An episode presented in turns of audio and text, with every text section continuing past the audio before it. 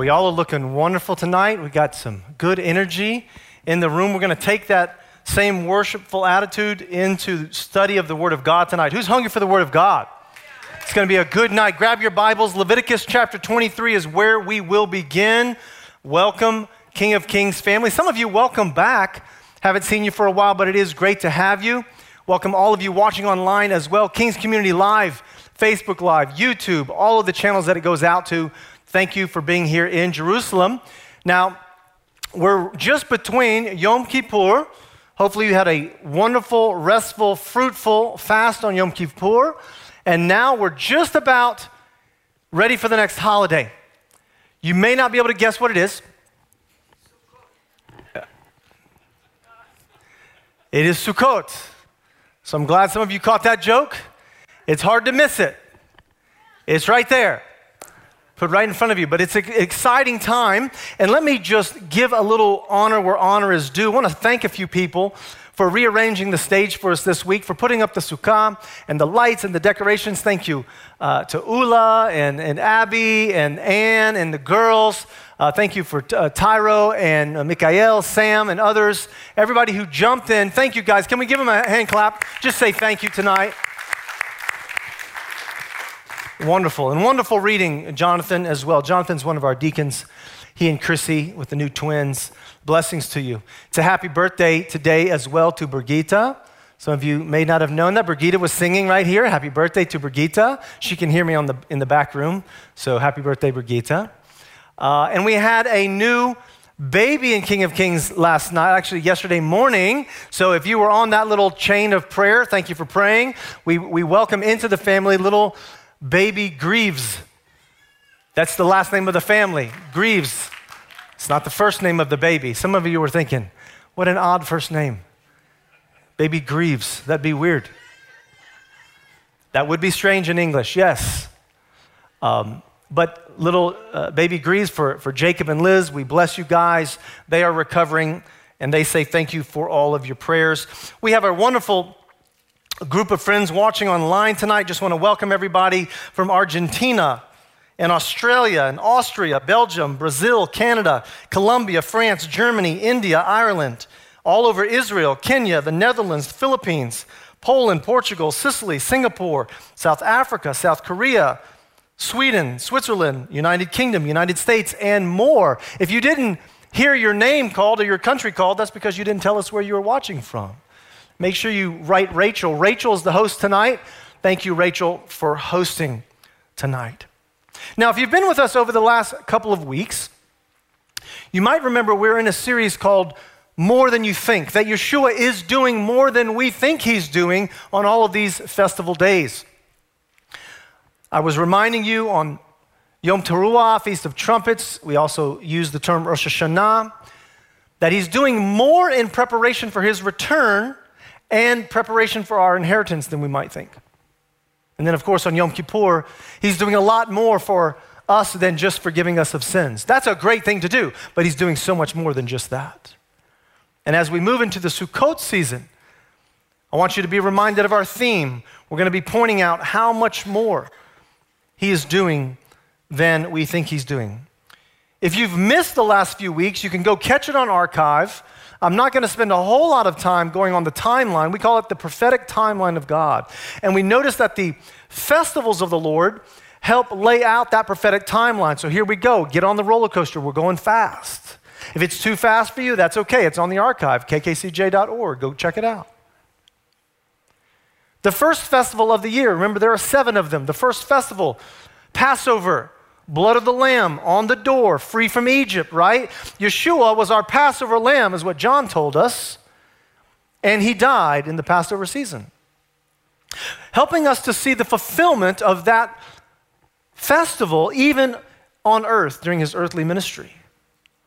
Now, during that Passover week, we eat unleavened bread. What was Yeshua doing after his death because he died at Passover? What is he doing next? He's in the grave, taking away the sin of the world, taking back the keys of hell and death. Yeshua himself even gave us a hint and he said, Sin is like yeast. Get it out of your life. Was it any wonder why the feast of unleavened bread, he is in the grave taking away our sin? No, it's perfectly in time with God's plan. As we come later into the week of the, the Passover week, we have first fruits three days after the Sabbath. And of course, what happened three days after Yeshua died? We know he resurrected on the appointed festival day of God. He became the first fruits from the dead. That's what the Apostle Paul told us. Paul got it. He saw the revelation. He said, That is the first fruits from the dead. That's what the day was about, helping us to see the fulfillment of both Passover, Feast of Unleavened Bread, and first fruits. Then the Bible says, Count 50 days from the end of that festival. We count 50 days and we end up at another God appointed festival called Shavuot, or the Feast of Weeks. And what happens? The, the believers, there's 120 of them gathered. They've obeyed the Lord. They've waited in Jerusalem, just like Yeshua said. What happens? Another earth changing moment on God's appointed day of the Feast of Weeks. The Holy Spirit falls on everybody. Acts chapter 2, if you want to read about it thus fulfilling, helping us to understand the fulfillment on earth of that festival and what it was pointing to. Then we get a little bit of a break between festivals. During the summer months and on into the autumn, we arrive at the Feast of Trumpets. And of course, we identified two weeks ago the Feast of Trumpets is identifying for us the return of the Lord at the last great trumpet blast.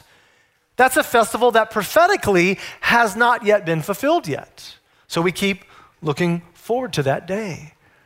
Last week for Yom Kippur, we noticed that the Day of Atonement, that there is still a great judgment seat coming. There is still the final judgment of the earth. It's still waiting to happen. So the great Yom Kippur will still happen in our future. We see the fulfillment ahead of us.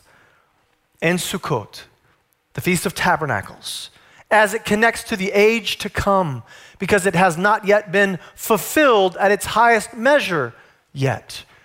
And we're going to dig into that a little bit more tonight. Your finger should be in Leviticus 23 with our opening reading. Turn to verse 33, and that's where we will start tonight.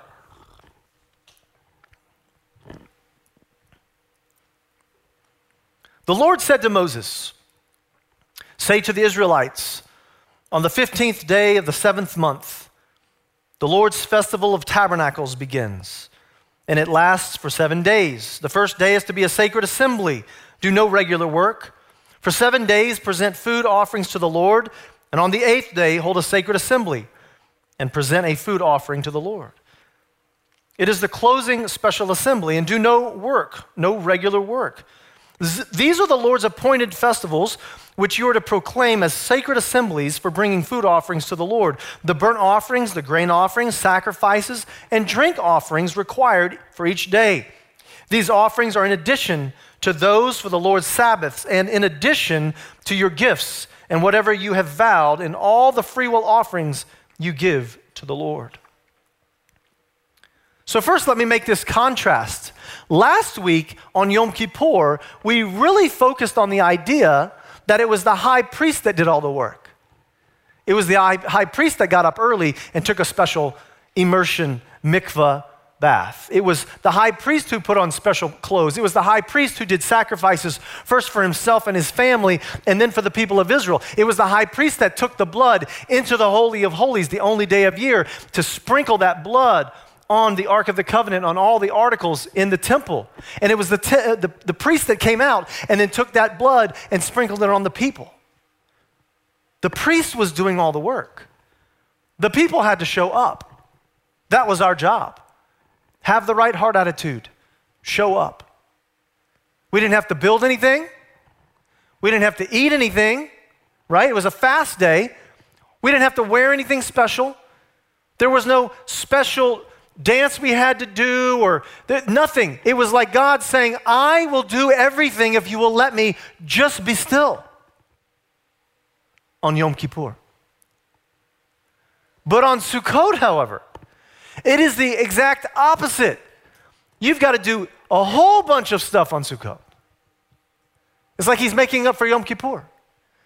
Well, let's do a whole bunch of stuff. In the scriptures you're going to read, what do you do? Well, you start by building the sukkah. You're going to build the temporary shelter. It's going to remind you of many things. It's going to remind you that our people were in the desert for 40 years. They had to live in tents. It's going to remind you of that. It's going to remind you that this earth is temporary. This earth is going away. It's going to remind you that your body is temporary. Your body will be changed for a renewed body. It reminds us that the age that we're in is not the final age, it is temporary. A whole lot of things are happening during the Sukkot instructions. There's a commandment to rejoice. Pastor Ray mentioned that. So, in the house tonight, please, no sad faces, no long faces, nothing but happiness. It's my holiday. Sounds like me talking to my kids at my house. Hey, guys, just happiness today. Can we have a good day? Let's not make up problems. There's no problems in the house. It's a happy day. It's it's happy and it's a commandment to rejoice because it's looking forward to its fulfillment in the age to come where there is nothing but happiness. That's why that commandment is there. It's telling you what it's going to be like. Then we have the waving of the lulav and the etrog. You see on the table behind me here, you see the species. We're going to wave them next, uh, next week during the service. You say, Pastor Chad, it's a beautiful sukkah. You have all of the elements. Why don't you wave them tonight? Well, we could. There would be no problem with that. The, the only issue is it's not Sukkot yet. So we're going to reserve the blessings and the waving for next week. So come back and you'll get to participate in that. So we build, we rejoice, we wave a bunch of stuff. There's a Sabbath on day one and day eight, and you say, Well, that didn't make a lot of sense. Wasn't it a seven day festival? Didn't it just say that? It did. It is a seven day festival, but there's a Sabbath day on day one and day eight. You're looking at me like, that doesn't make any sense. How does math work in the Bible? Is this that new math we've been teaching the kids? I homeschool three of our kids. There's this new math going around. Apparently, the math we've been doing for 7,000 years is not good enough. Got to come up with new math now. No, it's just God's way of saying bonus, bonus day, rest. After all of your rejoicing, rest. Then there is bringing of the offerings. Remember, this is a pilgrimage festival. You're supposed to be in Jerusalem now if you're a male, a Jewish male from all over the earth. You're coming into Jerusalem. You're bringing the first fruits of your past crops with you. So that's going on as well. But did you notice that it mentioned all of the offerings you have to bring sacrifice offering, wave offering, drink offering, grain offering, all of this stuff. And then it stops you and says, Keep doing all of that, and don't forget to bring extra. Yom Kippur was do nothing. Sukkot is about doing extra. Not for your salvation, for your remembrance. Remember all of the good things God has done. It's a very active holiday. We bring extra on this day. Now, oftentimes at this point in the year, I like to bring up the point of Yeshua's birth. For those of you that have never been with us before, this might be new to you. If you've been with us before, listen to me for a few minutes, just let it wash over one more time, and we're going to go a little deeper tonight than we've done in the past. We're not trying to start arguments. This is certainly what the Bible calls in Romans a disputable matter. If you feel like you're about to get your toes stepped on because of the day you celebrate Yeshua's birth, I just want to lay out my apologies on the front end. We're not saying anyone has the answer. Can we just be clear? But I do want to show you a couple of things about Sukkot that are interesting. So, everybody, pick up your toes. Don't get them stepped on. Let's just enjoy the Word of God tonight, right? Yeshua's birth, it has a story behind it. It has things like Zechariah, his uncle, was in the temple doing his priestly duties when the angel Gabriel came and told him, You're about to have a son. And you say, Well, why, that's, why is that important? Well, because we know when Zechariah was in the temple. We know he was in the eighth order of David. We know that he served in, for two weeks at a time two weeks in the spring, two weeks in the fall. So we know when he was there, which means we know when Elizabeth, his wife, got pregnant. How, how, does that help us with Yeshua's birth? Well, because Elizabeth had John, and John is Yeshua's cousin, and Miriam or Mary's pregnancy is related to Elizabeth's pregnancy because they're six months apart.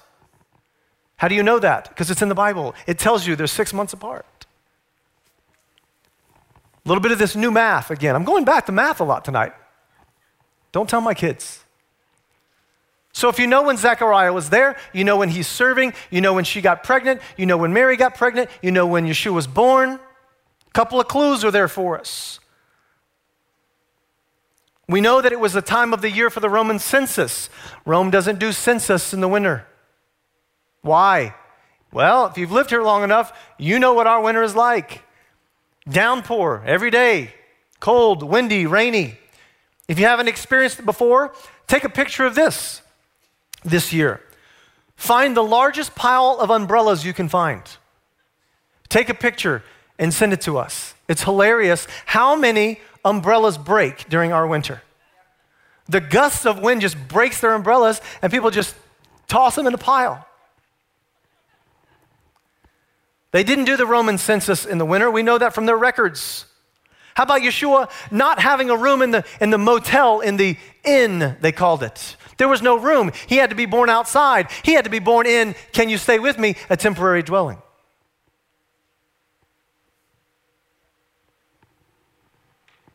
You say, all right, all right, Pastor Chad, I'm with you. I like that. I like what you're doing here. I see the puzzle pieces. You're putting some of them together for me. Listen, it goes further than that. One of the themes of Sukkot is to live temporarily outside with a thin roof so that you can view the stars. You think it was any Coincidence that a lot of Yeshua's birth was announced with the viewing of the stars? I Think there's a connection to look at there.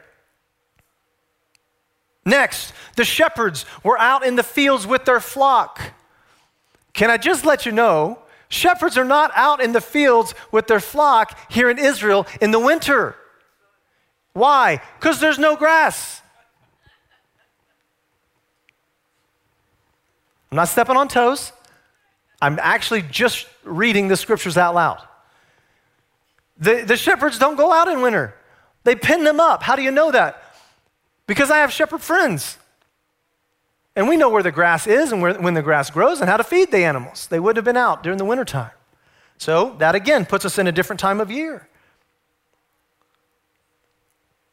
Remember that I said on Sukkot, you bring all of the regular offerings and then you bring extra gifts to the Lord? Do you see any possible connection there with the Magi coming? What are they bringing? Bringing gifts. The shepherds are the ones that see the stars, but the Magi, the wise men, are bringing extra gifts to Yeshua on a festival of the extra gifts, on a festival of being outside, living outside, being born outside, looking at the stars.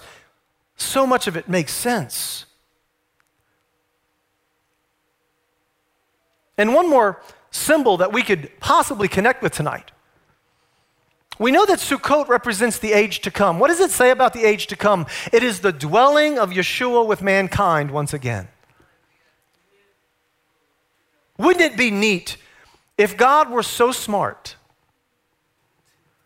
that all of his festival days commanded long ago all had earth changing moments on them? Well, that would be neat, wouldn't it? So far, so good. And wouldn't it be neat that if in the age to come we call it the Sabbath age, the age of rest, maybe we'll even call it the Sukkot age?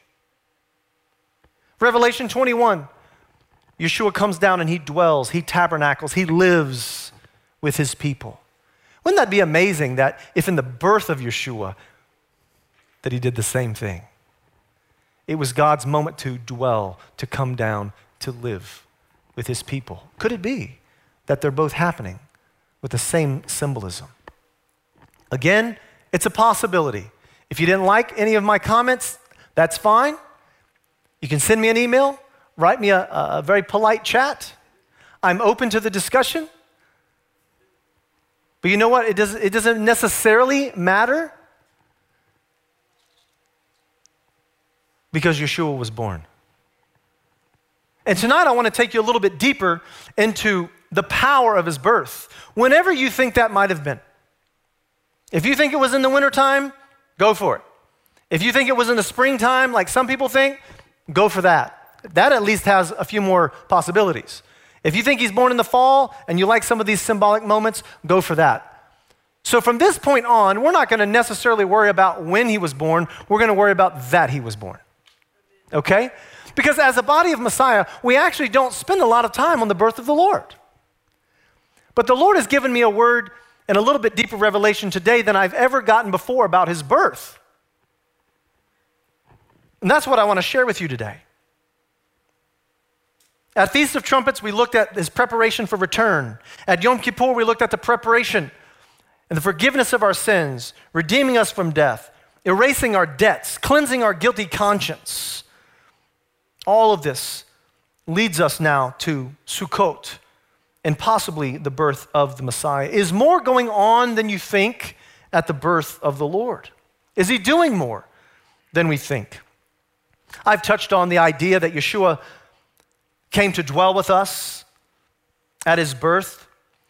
But my question now is this Is it possible that the birth of the Lord set in motion everlasting peace? The idea of everlasting peace, was it set in motion at his birth? After all, isn't Yeshua prophesied to be called the Prince of Peace?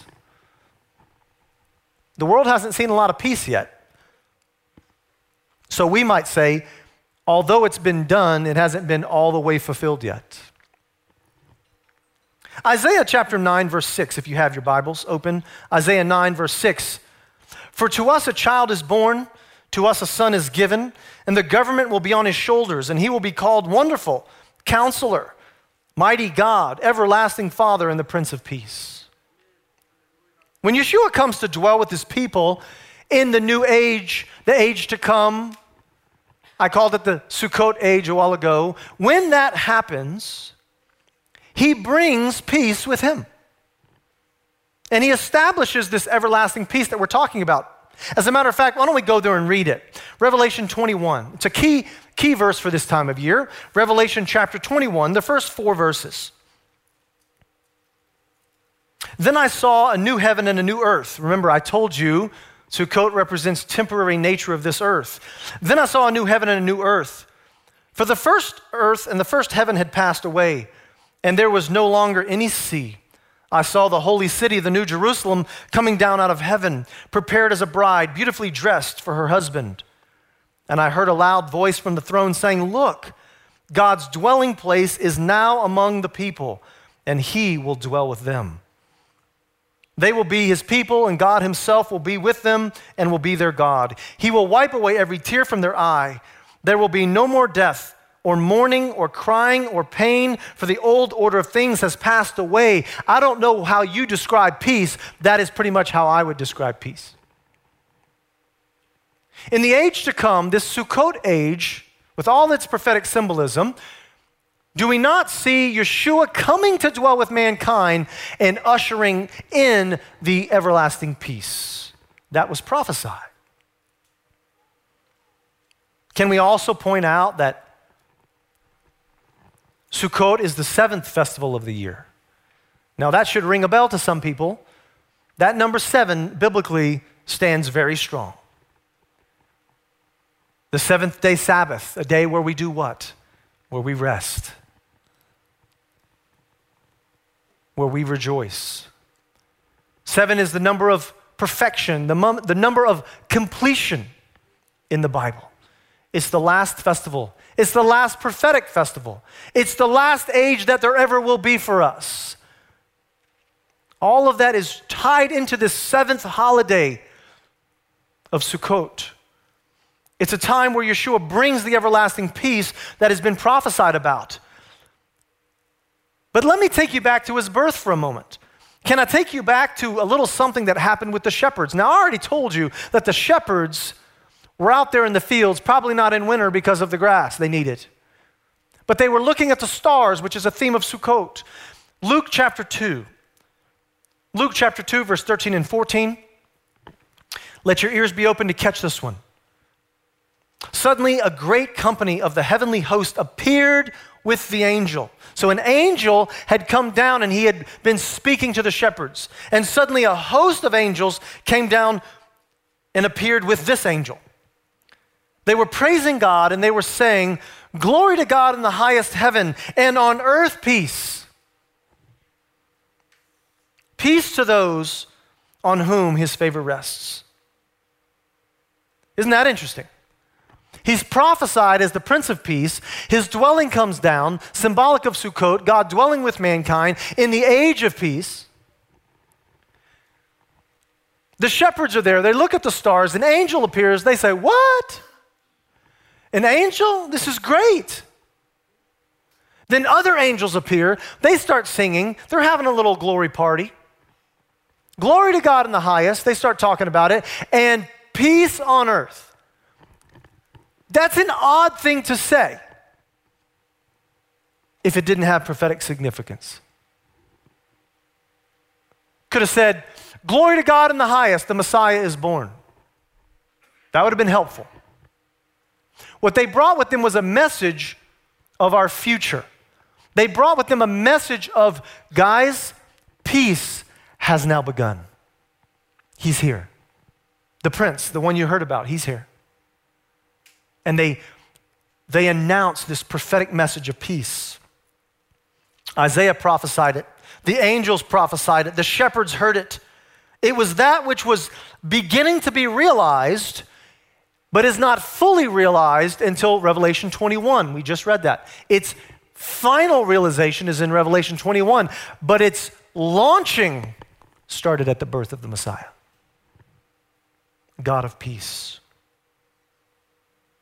Now, it's important here that I help you put a few more puzzle pieces together because there's an order to the work of God. Everybody know God is a God of order, right? God is not a God of chaos. He's a God of order. He does things in order. The festival days should prove that to you that when He sets something in motion, it is perfectly on time. You are here tonight out of God's will, and you are perfectly on time. A couple of puzzle pieces we're going to put together for you.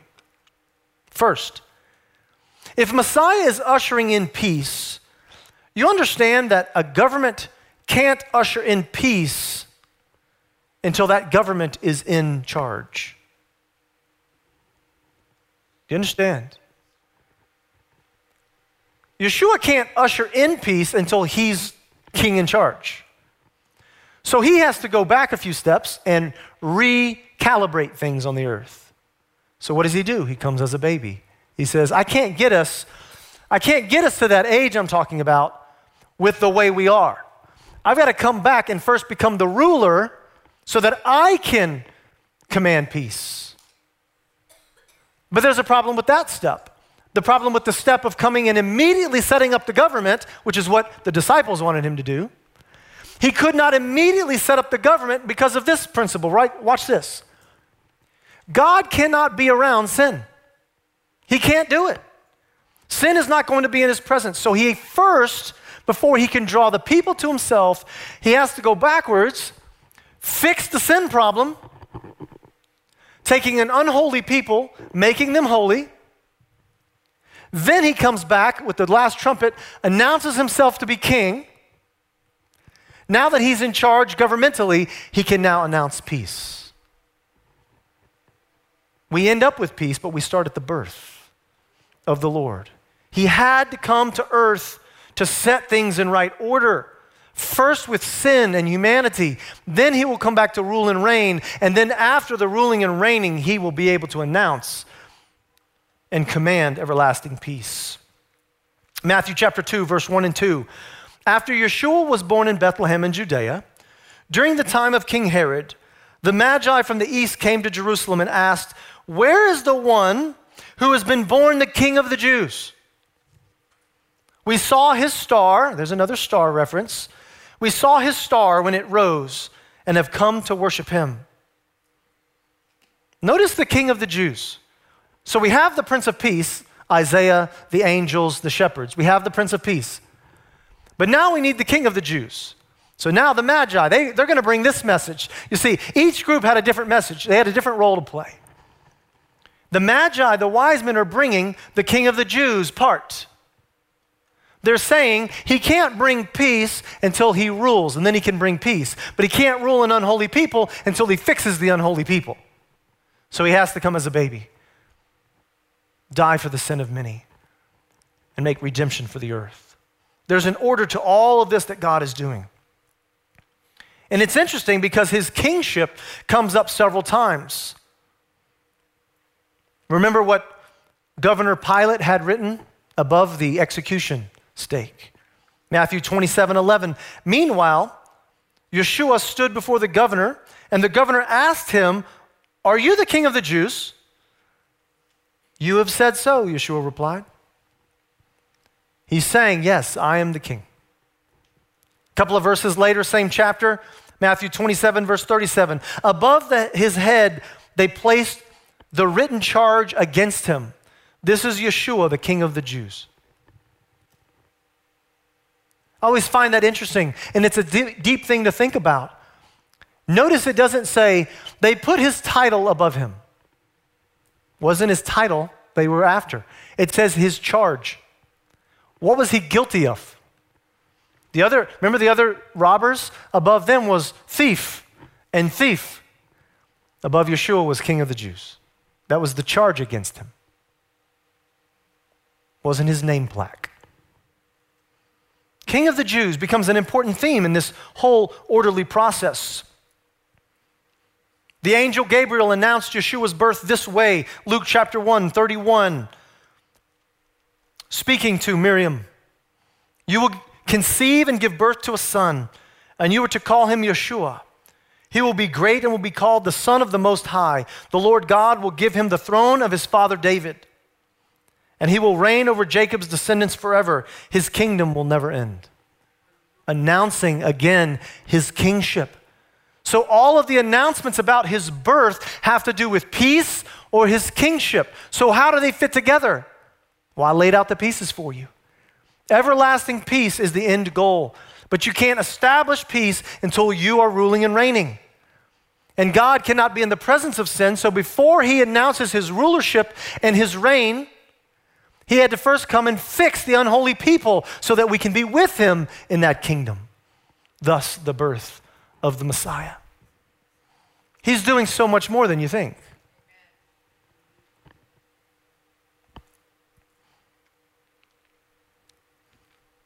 Hallelujah. Let me give you the key phrase of tonight Yeshua's birth has set in motion everlasting peace. Yeshua's birth set everlasting peace in motion. It wasn't just a baby being born, it wasn't just a prophet. And yes, he was the Messiah, but it wasn't just the Messiah either. It was the Prince of Peace being born. It was the eternal ruler being born in a time and a place where he could fix things so that he could inaugurate the age of peace, the age to come. The Sukkot age would bring it to its highest fulfillment. But first, he had to be born in a humble human form. He had to present himself as a sacrifice in order to make his people holy. He came to announce peace. He came to heal people. He came to prepare us for his kingship and his reign. And finally, everlasting peace is the end result. Let me summarize. When we celebrate Sukkot, and we do, for, we do so for many, many reasons. First of all, it was commanded. That should be enough, but there's more. Sukkot reminds us that Israel was temporarily in the wilderness. They lived in tents. Sukkot reminds us that we are on a temporary earth. It reminds us that we are also temporary on this earth, and that there's a new heaven, a new earth, a new body, a new age waiting for us. It foreshadows the last and greatest age for humanity. Let's call it the eternal age the new heaven, the new earth, the age of rest, the age of Sabbath, the Sukkot age to come, where God dwells with his people once again. We also celebrate Yeshua's birth, whether it happened during Sukkot season or not, because his birth is significant, because it connects us to his redemption, it connects us to our future, it connects us to him being the Prince of Peace, and it connects us to him being the King of all things. Sukkot is doing a lot. God is doing more through Sukkot than you might think initially. Much more is going on than just a baby being born. Everlasting peace is being announced, redemption is being launched, and kingship is being proclaimed. He came to orchestrate peace through the healing of sin, then to come back as ruler to establish peace. Now, Yeshua does this certainly eternally, but he does it individually as well. You know, the same process happens in our life. God wants prosperity, everlasting peace for us. He wants to be the ruler of our life. But He can't be that until we say yes to Him. And it's interesting because He doesn't first offer the kingship, He first offers the cleansing. Take the cleansing, then come into my kingdom. And look what's ahead of us. Perhaps you've never seen these pieces of the puzzle before. Perhaps you've never even allowed Yeshua to be your king yet. Maybe you don't even see the age to come. But let's start with something simple tonight. You know, and I know that there are problems in your life. I know that because there's problems in my life. You know, and I know that there's sin in your life. That means you've done something that you know God is unhappy with. How do I know that you've done that? Because we've all done it. The Bible says all have sinned and fallen short. Everyone in this room has sin. Every day, as believers, we're trying to get, give that sin back to the Lord, give it back to Him. We can't do anything with it ourselves, we can't cleanse it. We can give it back to the Lord. And where Yeshua wants to start with us is let me take that sin from you. Let me make you holy with my blood. Then let me be the king of your life to rule and watch in my rulership how much peace you have. That's the order. Those are the puzzle pieces. And if you've never said yes to the Lord, today's the day you can do that. Come find one of our leaders, our pastors, one of our prayer partners, one of our ushers, one of our deacons. We will pray with you. We will let you know the next step. You don't have to know the next step yet. All you need to know is the God of all creation is offering to you I will take away your sin today, and I will be your king, and I'll teach you how to live a life of peace. Let's pray. Father, thank you for these words. Thank you that you give us great amounts of symbolism and connective elements. Father, we might even confess we're not wise enough to figure all this out on our own. So we're grateful that you put all the pieces right in front of us. Yeshua, thank you for coming. Thank you for leaving a heavenly place of paradise and choosing humility, choosing an earthly form, coming in the form of a baby, being born into humanity, never sinning, so that you might die for us and take our sin. Thank you. Thank you for having a plan, God, for our salvation. And we embrace that this is a festival of rejoicing because of all you've done. We rejoice because of what you've done what you're doing and what you're about to do. What else can we say? We love you, we're grateful, and we say thank you for all of these things, all of these gifts. We bring you our heart as gifts tonight in Yeshua's name. Amen. Amen.